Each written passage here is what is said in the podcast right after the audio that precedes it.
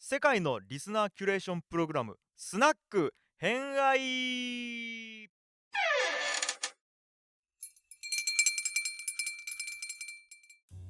はい。では、今回から新シリーズということで、もう、大河ドラマのっかり企画、えっと徳川四天王を今回からお送りしたいなと思います。よろしくお願いします。はい、お願いします。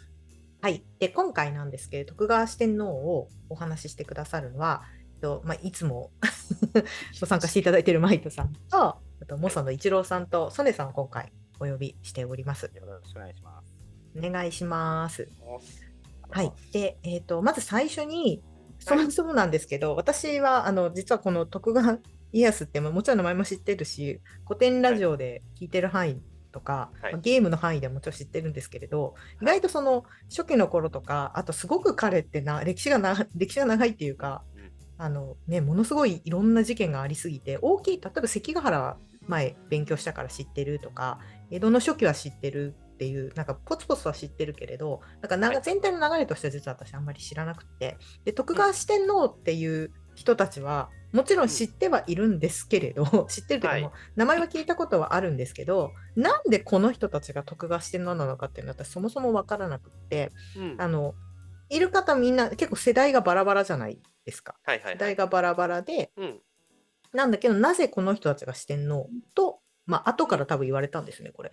はい、そういうことです。江戸時代以降に、えっ、と、うんこの4人を四天王って誰かが言い始めました。あれ、なんか家康がお前らは四天王だっていうふうに言ってない。言ってるんだっていう言ってない。ってことじゃないです。もうちょっと天皇とかにあやかって、そうそうではい、ああ、はいはい。はいあの、毘沙門天とか白虎とか、そういう。うんうん白虎じゃないけどね。あの子とか、あの、あの辺白虎はあのの。中国の方でしょ。そう。そうあのあのスザクとかよ4つ守るものや怪物の方でしょ。怪物って言っちゃうの怒られるけど。そっちじゃない、そっちじゃない。神様の方ね。神様のほかの四天王と合わせて、江戸時代の人が言い始めた。うん、だからもうちょっと付け加えると、うん。えっ、と、実は最初は三欠だったと言われています。ほう。傑は傑作の傑。そうそうそう、維新三欠、うんだから幕末明治維新でいうところの西郷隆盛、あうんの木戸孝允、えーとうん大久保利通の3人が成し遂げた3人って言われてるっていう、まあ3ってね、はいはいあの結構重要な数値としてよく出てくるやつですけれども、うん本当は本田忠勝、井伊直政、榊原康政の3人を徳川の、しえー、と主勲章というか、一番功績があった人として三欠っていうふうに言ったと言われています。うんうんうん。ただ、えー、とこれ多分家康どっかで話す時に出てくると思うんですけど徳川家っていうのは武田家をめちゃくちゃリスペクトをしているはい。途中から、っていううこともあってその武田家が実は武田四天王っていう4人の重臣たちがいたというのがあったので実はそこにあやかって徳川も四天王にしようよって誰かが言い出したんで四天王っていう形になったっていう説もあります。ん。はいはい。あの、武田四天王はまだ出てないですよね。あ、えっ、と、大河ドラマ、どうする家あ一応そのうちの一人は出てきてますよ山形正景が、やはい、山形正景が出てたりするんですけど、はい顔濃い人たち。はい、そう。そう。山形正景さん、かっこいい、名前かっこいいなと思って見てた。はい、そうですね。多分家康会の時にいずれ名前が出てくるでしょう、この人。うん、が武田四天王、はいで、まあ、武田家にはその四天王と言われてる人たちがいたのねもともとまあ、それも誰誰が言い出したかよくわかんないんだけど、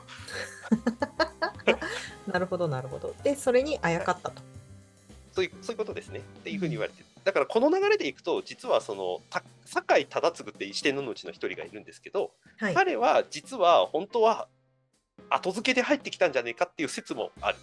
うんうんうんうんうん。実は酒井忠次だけ全然世代が違います、残りの3人と。そうですよね、はい、えー下下っていうか他の本田忠勝と榊原と、あと飯直さん、結構下ですもんね。家康より年下。世代としてはううん、そうそう、近い。世代、が近い。で酒井忠次が上。ちょっと上、上、うん。上です。うん。結ちょっとちょっと上っていうかだいぶ上。なんだったら家康の家臣っていうよりはなんか叔父みたいな感じに近かったっていうふうには言われてるぐらいなので、うん。年上ですね。今、うん。あの大河の中で出てると、まあ、主役が松本潤さんで、で、えっと、はい。酒井忠次役の人が大森直さんっていうところで、まあここもね、はい。はい。もうなんか、パッと見た感じ、私の印象、本当に 全然あのちょあの知識がない中で見た感じだと、お父さんのとこに使えてたから、そのまま使えてるのかなって勝手に思ってた。うんうんうん、感じ酒井忠次ああの立ち位置的には近いそういうイメージでいいと思います。うんうんうん。はい。なるほど。じゃあ、後から作った、まあ、後から作ったっていうか、後からの、まあ、後世の人が作った四天王。うん。っていうふうに捉えていいですかでなん、うんはい。でいいですしなんで酒井忠次がその三欠の後四天王になったか。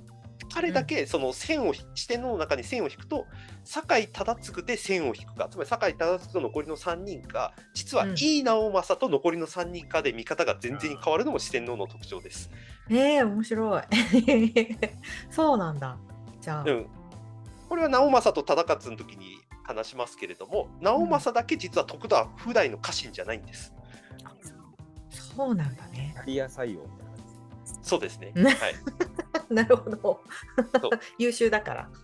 優秀っていうよりも彼だけ大名出身なんです井伊直政が。あ、そっか、そうだね。いい家ってありますもんね。はい、実は昔は結構名家だったと言われている家でそこうんうん。の,、まあ、あの最後の跡取りというかいあの当主が徳川の家臣になったっていう流れを経てるんで、彼だけ実は違う。線引き方、線の引き方によってだいぶ違うのがこの四天王の特徴っていうところではありますという。なるほど、なるほど。じゃあ、そのどういうふうに見えるかっていうのも踏まえてあの聞けたらなと思うんですけど、はい。じゃあ、最初はそんな話題に上がってる酒井忠次さんはい。を曽根さんから今回ご紹介いただきたいなと思いますので、よろしくお願いします。よろしくお願いしますはい。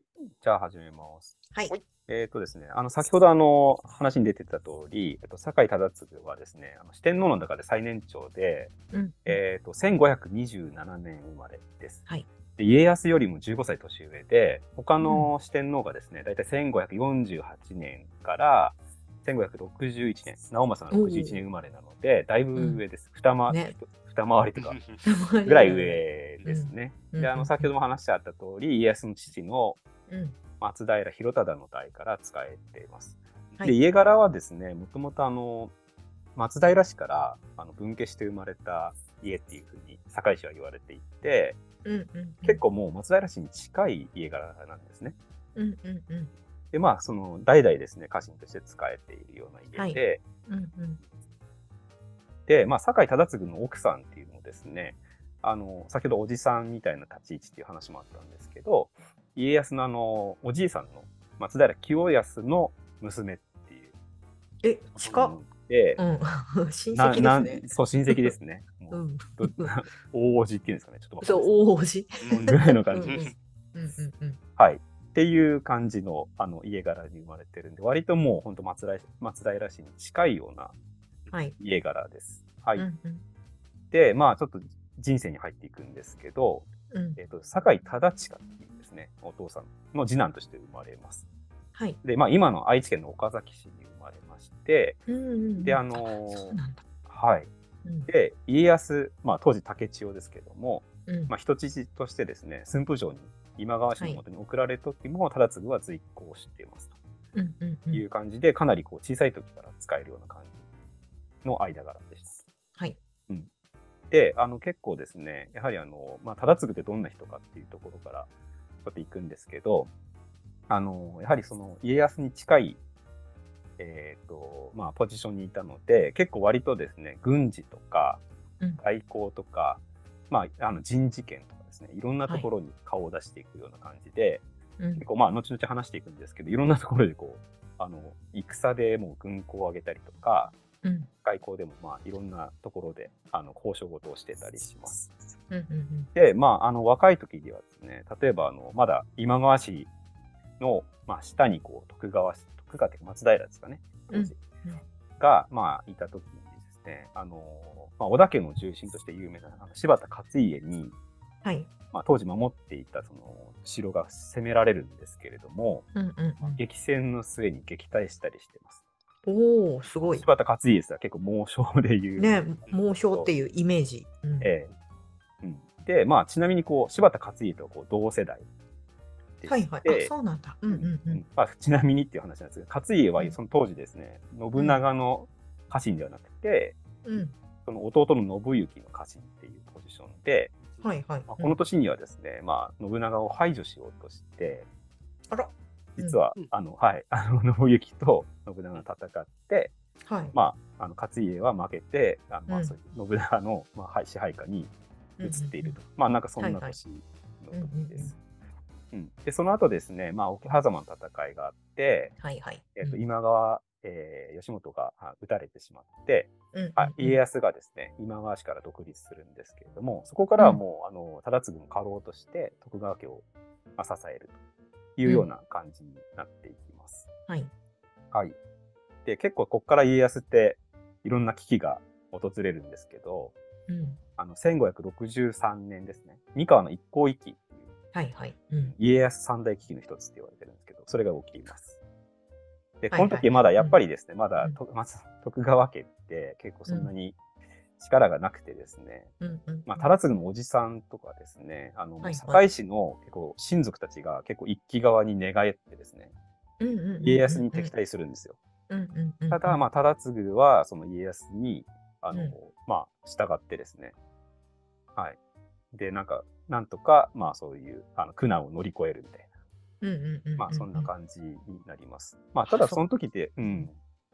やっぱりその、まだ、そう家康力がなかったんで、で、で、忠次の家、やっぱりこういう名家というかですね、昔からの不代だったんで、結構パワーバランス的には結構松平氏に近いっていうポジションだったんで、まあ、そういうのもあって結構堺市のみんなが寝返ったりするんですけれども。で、なんかまあ、忠次もこう独立してもですね、いいぐらいのポジションだったんですが、まあ、うんそこはですね、一歩引いて、家康に従うっていう道を選びます。うんうんうんうん。で、まあ、その後ですね、まあ、その家康の、まあ、えー、と命令を受けてですね、あの東三河の要衝である吉田城を無血解除させて、まあ、そのままこう城主になるっていう。そうなんだ。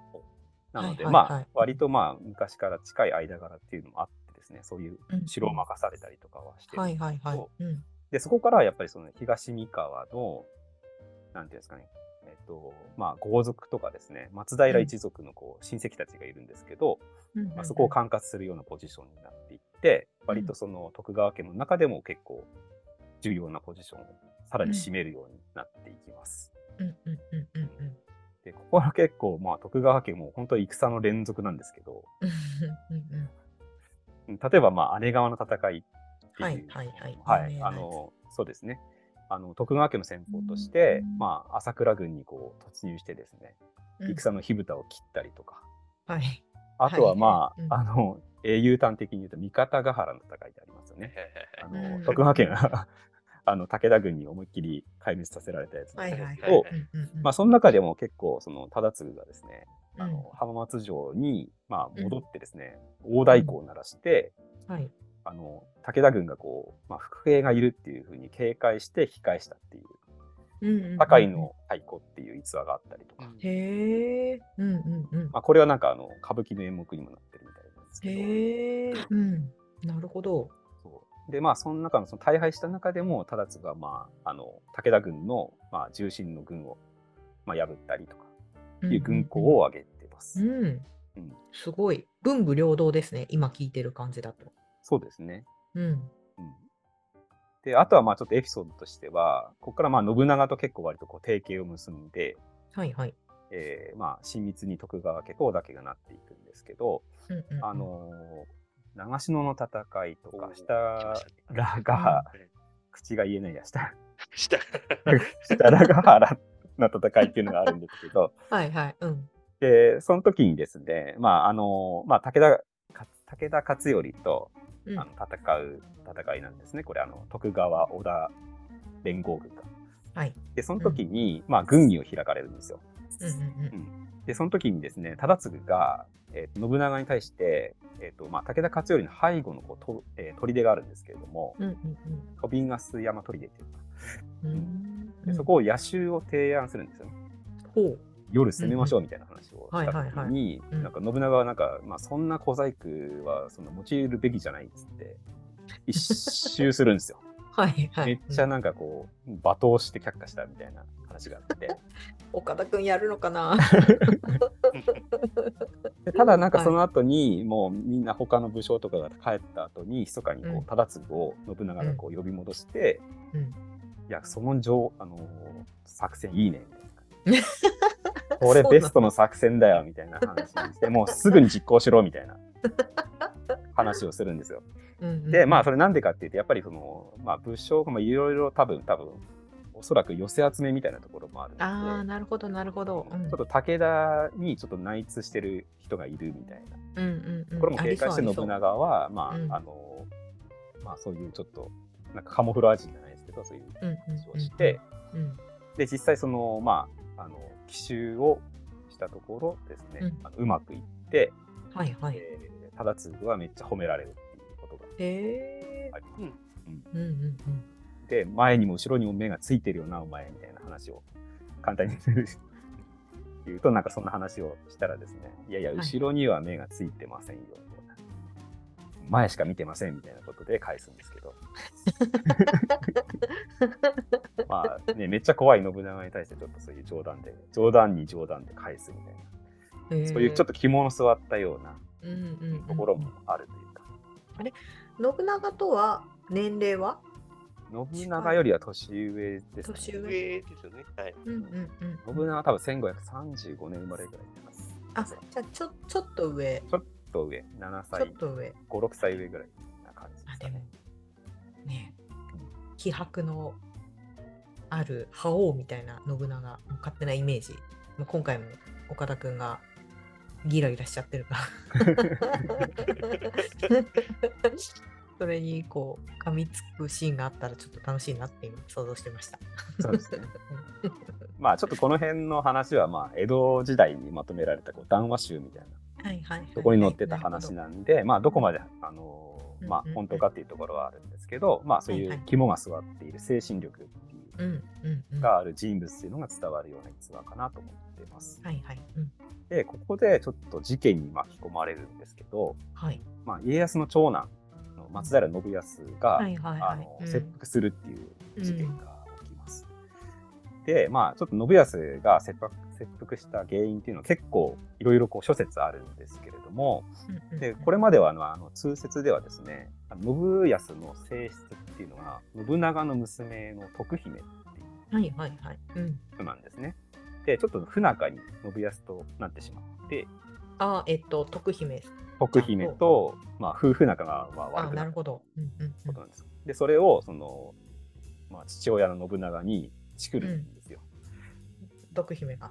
そうそうそう。悪行みたいな、なんか、結構、武骨者ですみたいな、なんか、乱乱暴をしますみたいな話をして。うわうわうん。で、まあ、通説では忠次がですね、弁解の使者として、まあ、安土城、信長のところに行って、いろいろこう弁解するんですけど、まあ、ちょっと信長をあの解き伏せることができずに、うんえー信康が切腹するしかなくなったっていうのが通説なんですね。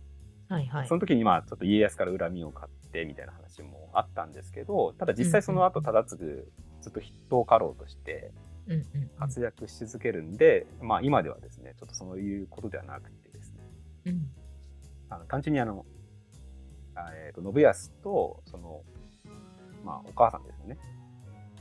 うんえーと信えー家康の性質。今誰がやってるんだっけ？せなちゃん。あ、セナ。そうですね。えっと、が有村架純さんそうやってます。うん。が、その武田氏とこう、内通したんじゃない？はいはいはい。うんうんうん。なんか、まあ、それを知った信長が、まあ、えー信康が武田氏とこう、あの結んで家康を殺そうとしているみたいな話を。してですね、うん。まあ、それを、まあ、えーまあ、ただ忠次に問いただすんですけど、はい。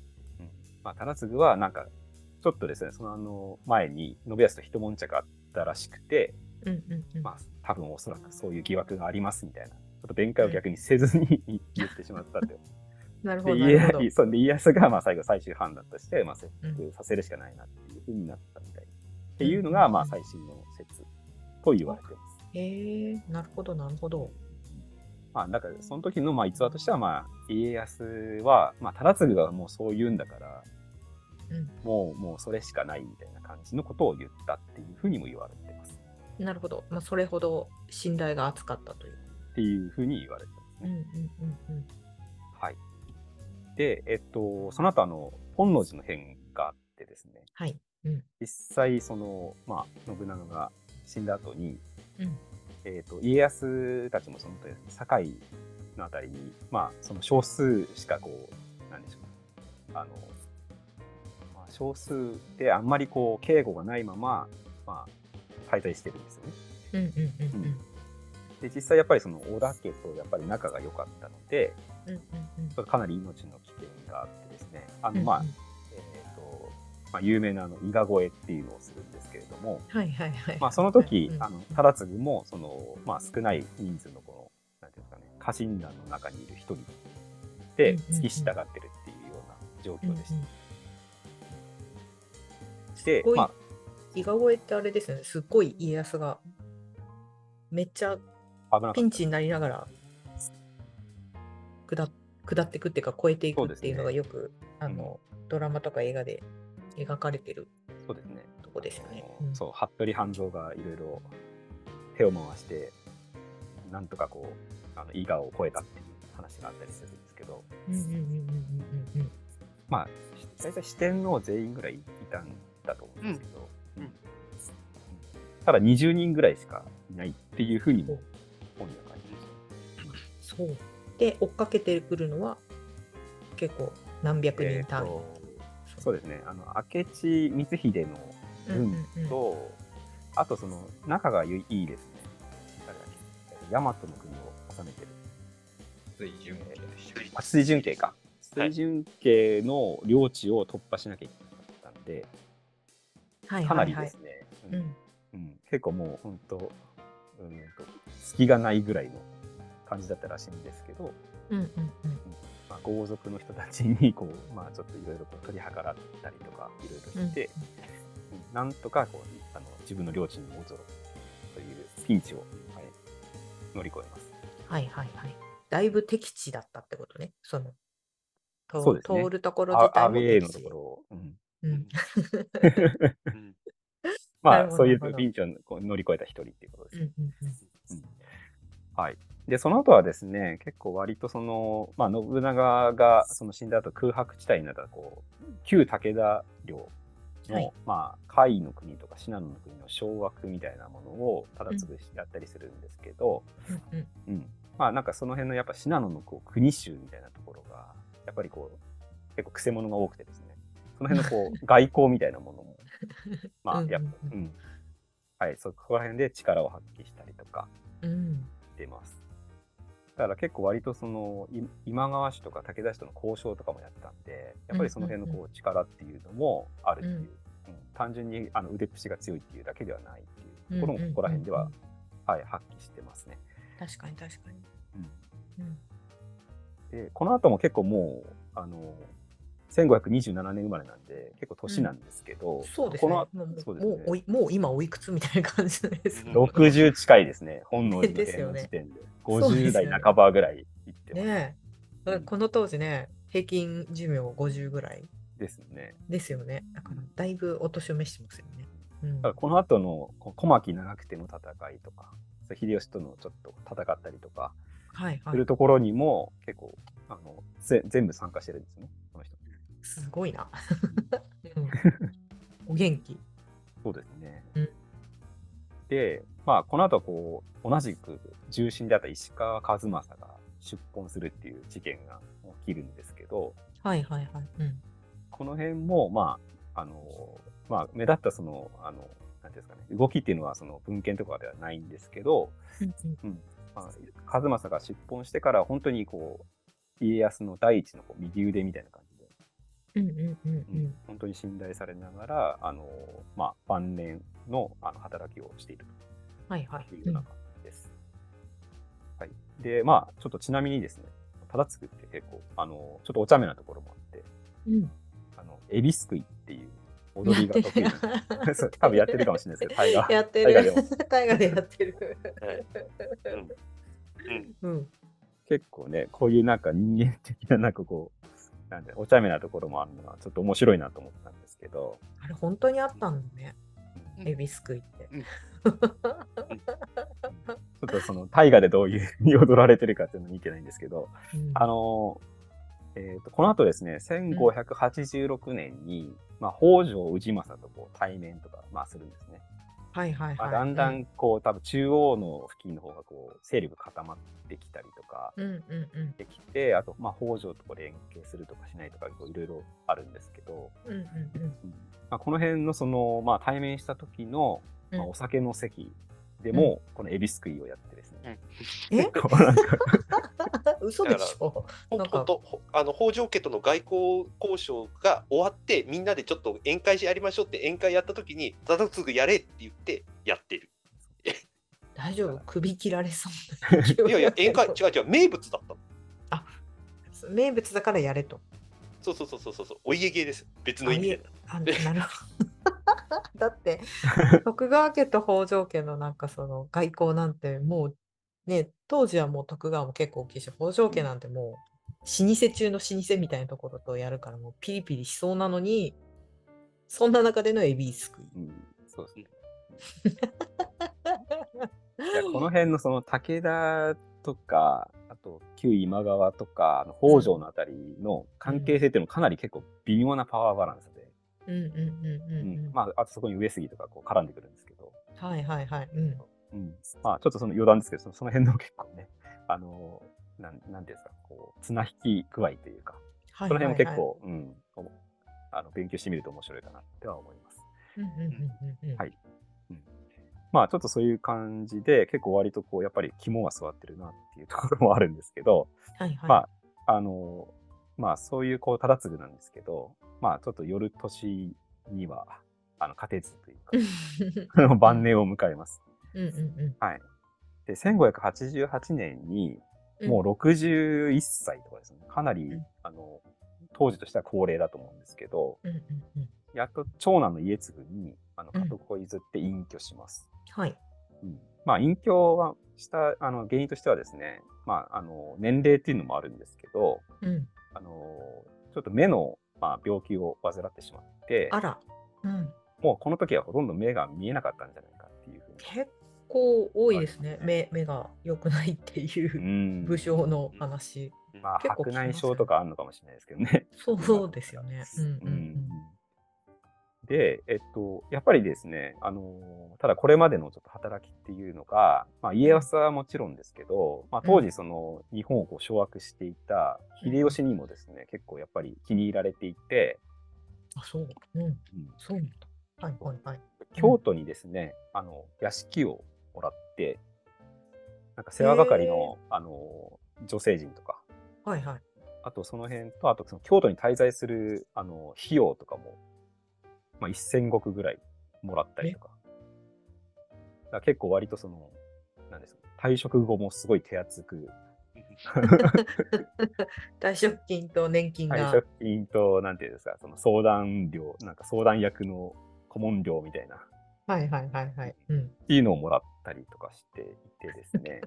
はい。うん。いいな。で、うんそうなんですよね。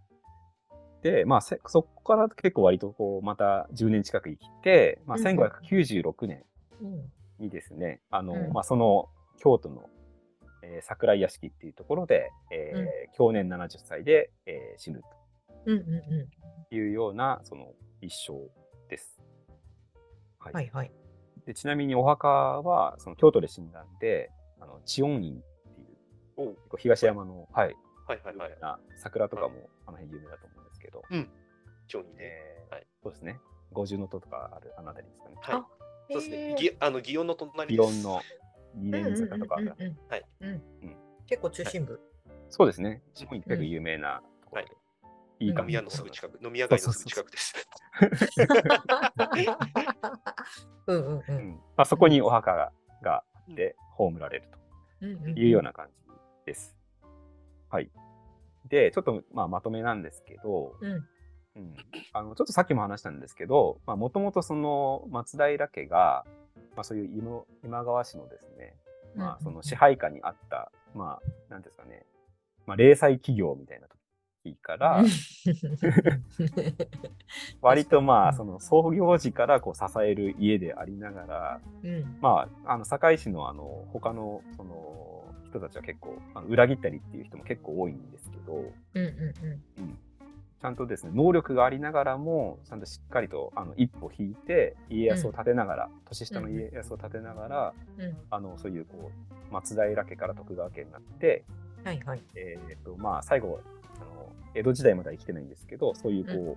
まあ、江戸時代の支配につながるようなそういうこう、家をこう、まあ、盛り立てていったのが忠次かなと思っています。うんでまあ、ちなみに、まあ、あの堺家さっきも話があったかもしれないんですけどあの幕末にはあの庄内藩として、まあ、幕末まであの続いくとあいうような審判としすて、まあ、ちょっといろいろこう、まあ、山形に移ったりとかはするんですけれども、まあ、その幕末まで続く名家として続きます。すごいちゃんとその評価されたことがその後の江戸時代にもずっと続いてたってことですね。うん、そうです続くっていうかうん審判として残ってくってことですよね。まあ、そうですね。結果ね。結果ね。結果。俺うん匂わした。うんあ うん一応だから僕の回でちょっと喋ろうかと思ってたんで、まあ、先にちょっと喋っておきますけど、えー、とその酒井忠次が死んだあたりで徳川家康って関東に行ってるんですよ。国替えをさせられて関東に、うんあの秀吉によって関東に行ってるんですけど、その時に領地再配分されてるんですね。徳川家臣だっていうのが。で、その時に領地たくさん与えられたのが、実は榊原康政と本田忠勝と井伊直政だったんです。はいはいはい。うんで、その時うにん、忠次は隠居しているので、息子の家継うんに家督が継がれてるんですけど実はこの家継への領地が他の3人よりも全然少なかった。うんうんうんでその少なかったことが実はそのさっき一番最初に僕が言った三欠よりなんか領地的に劣ってるよねっていう印象を後世に与えてしまったらしくて最初四天王の中に入っていないっていうことになっちゃったらしい。はいはいはいはい。なるほどなるほど。だからこれをもって忠次が評価されてるけど家継にそのまんまその評価がそのまま上乗せされてるかっていうとそうとは領地的には言いづらいっていう背景があるっていうことですね。うんうんうんうん。でも今の話を聞いてるともう武功は立てるし交渉役もできるしうん内政内政内政もできるうんうんもできるしうんめっちゃ優秀、うんのはずなんだけどねうんっていう。けど なぜかそうなったっていう。結構息子が息子だったのか、うん、ちょっとわかんないですけど。うん、結構諸説これもあってさっき曽根さんが話してくれた信康事件って実はう裏エピソードが実はまあこれ本当じゃないって言われてるエピソードが残ってるんですけどその酒井忠次の息子の家継に領地与えた時に忠次が「こんだけっすか?」みたいなことを言ったらしいうんはいはいはい。家康に。そしはいそしたら、うん、そしたら家康は「お前も息子可愛いんだな」って言ったってエピソードが残ってるそう。そうそうそう。へえ。つまり信康お前のきっかけで殺すことになったのにうんうんお前自分の息子は可愛いんだなみたいなことを皮肉で言ったっていうエピソードが実はある。ただこれ本当かどうかはよく分かっていない。ああ、そうね。なるほど。うんこれと紐づいてるんです。あの家継の領地が少なかったのはこれと紐づいこのエピソードと一緒にくっついて伝わってる。ああ、だから、さ、あの、し最後に四天王として最後加わったんじゃないかっていう話にもつながる。だから初期のこ初期の功労者として四天王っていう風に入れてあげようかって言ってなっちゃったっていう話があるっていうことですね。なるほど、なるほど。うんうんうんうんうん、ただ、なんで僕がさっき、うんどうかなって言ったかっていうと、家継はそれほどたくさん領地もらえなかった。いや、まあ、その3人に比べればね。うんうんうんただし、その息子が領加増されていって、最終的に庄内に行った時の領地は、あの他の3人と並び立つような、結局、石高で庄内に行くことになるっていう。なるほど、なるほど。それをもって評価されたかっていうかいうかどうかっていうと、ちょっと微妙なラインっていうことです。うんうんうんうん。なるほど。ということでした。いや、絶妙に難しいね。パワーバランス、本当に。うん、そうそう、うんだからこの四天王をさっき一番僕が最初に言った通りどこです誰で線引くかで見方がだいぶ変わるんですこの四天王って、ね、うんうんうん。そうですね。ううん。ん。活躍した時期もね、ちょっと微妙にうん、ずれやっててるったりも、はい。忠次はまあ関ヶ原いないので、も。うね関ヶ原のほんとちょっと前に亡くなってますね。そうですね。うん、やっぱり家康というとやっぱ関ヶ原っていうのはこう絶対的に外せない戦いだと思うから。うんそこにいなかったとなるとちょっと、まあ、ちょっと前っていうイメージ、うん。は確かに残る。けどすごい人なんですね。語彙力ないけど、うん。まあ、まさにまあ戦国時代の家臣って感じですね。うん。うん。うん。何でも何でもできる。武功も立てる。うん。でもすごい秀吉からも評価されてたっていうところはその内政的な部分ですか？それとも武功の部分？どっちが大きかったですか？ちなみに。どうなんでしょうね。まあでもその、まあ、秀吉とも戦ってますし、うんうんうんうん多分なんかその辺のこう、まあ人柄的なところもあると思うんですよね。あの、うんうんうん結果だけじゃなくて、うんうん多分まあ敵ながらあっぱれみたいなところもあったんじゃないかなっていうのが。なるほどなるほど。そうねあの秀吉が評価するってどんな人なのかなってちょっとうん。思ってねそんなわざわざね相談料とかうん。ねお屋敷まで用意してくれるんだからうん。よっぽどお気に になってたから どういうところが評価されたのかなとかちょっと思ったんですけどまあでもそっか接点は多かったはずですもんね絶対に。そうですね。多分信長ともね、結構、あの、付き合っていたので、うんうんうん。多分、割とこう、秀吉がそんなに、まあ偉くないですから、駆け出しの時からも、まあ多分知ってたとは思うんですよね。うんうんうん。そうですよね。うんうんうん。でもうちょっとだけまた話ずれてして私がずらしてどうすんだみたいな。あの石井和正ってなんで石川石石川和正ね。石石川和正。石川和正。間違っちゃった名前うん松重豊さんなんですけど、はい。はい。あのなんで抜けちゃうんですかそういえばしかも結構後半の方で抜けるんですね。うん。まあ結構後半ですね。はい。もう結構割と徳川家の震撼させた、震え上がらせたと言われる大事件ですね、これね。うんあの秀吉に寝返る、正確に言うあ多分ヘヘッドハンティングみたいなと。はい感。じなんですよね。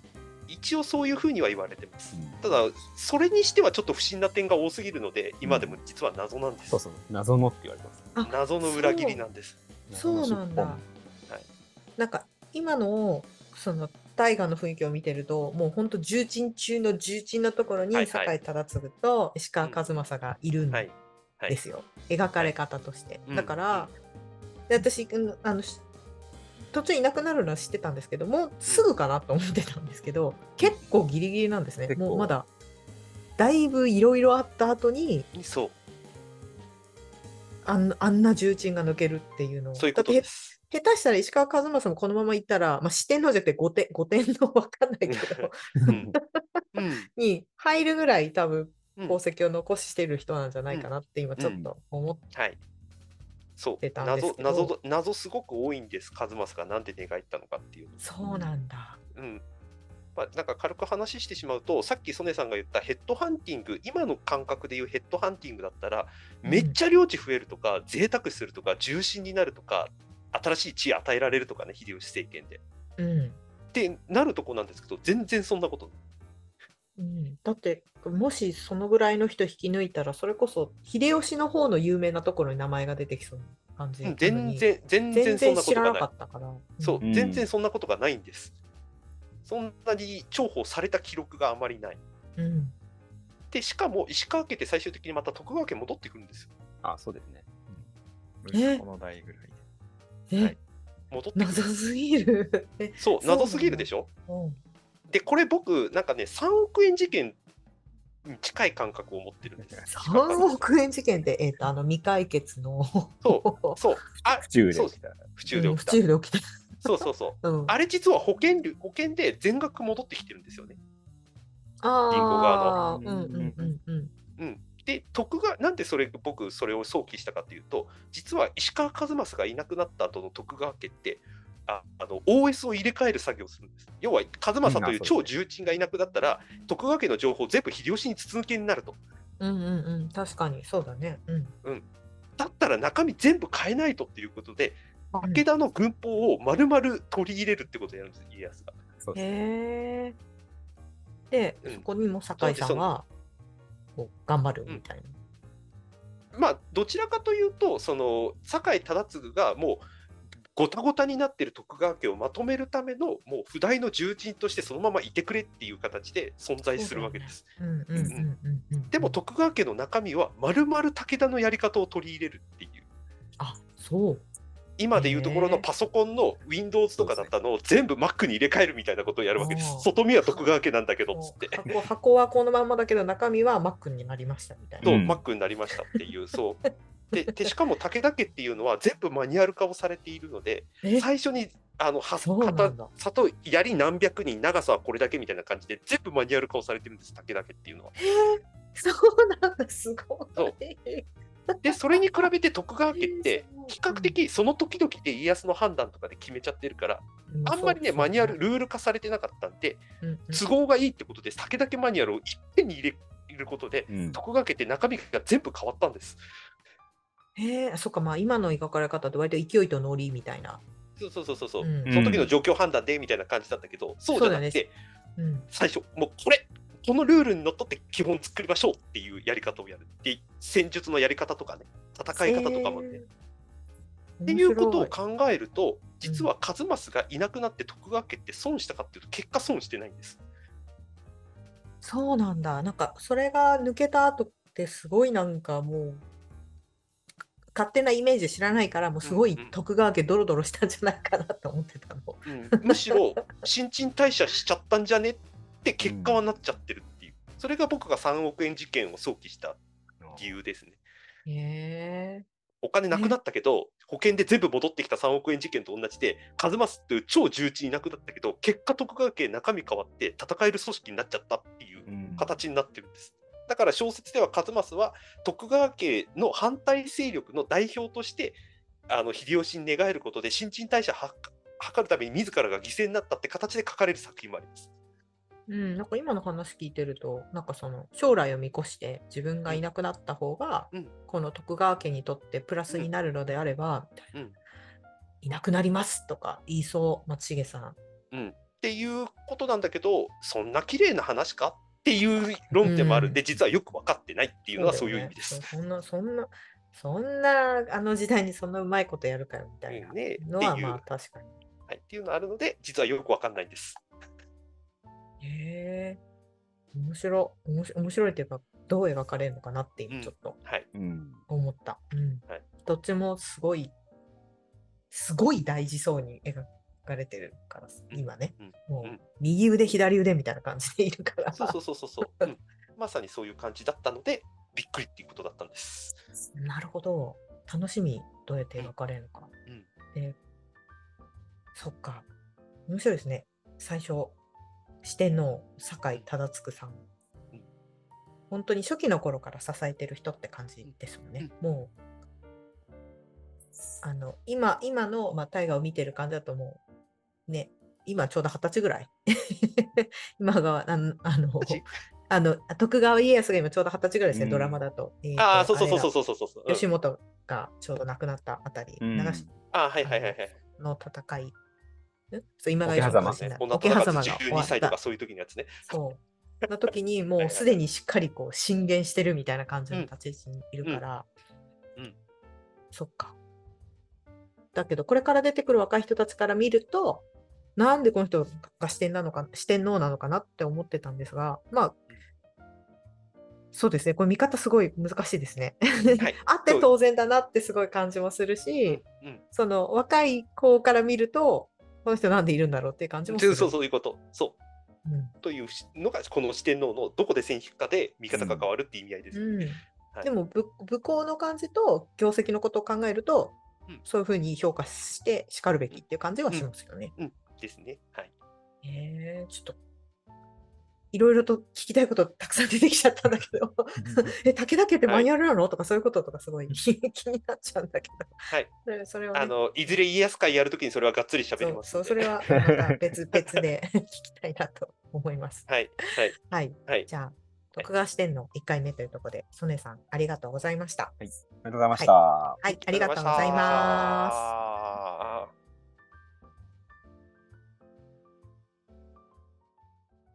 ご来店ありがとうございました。またお待ちしております。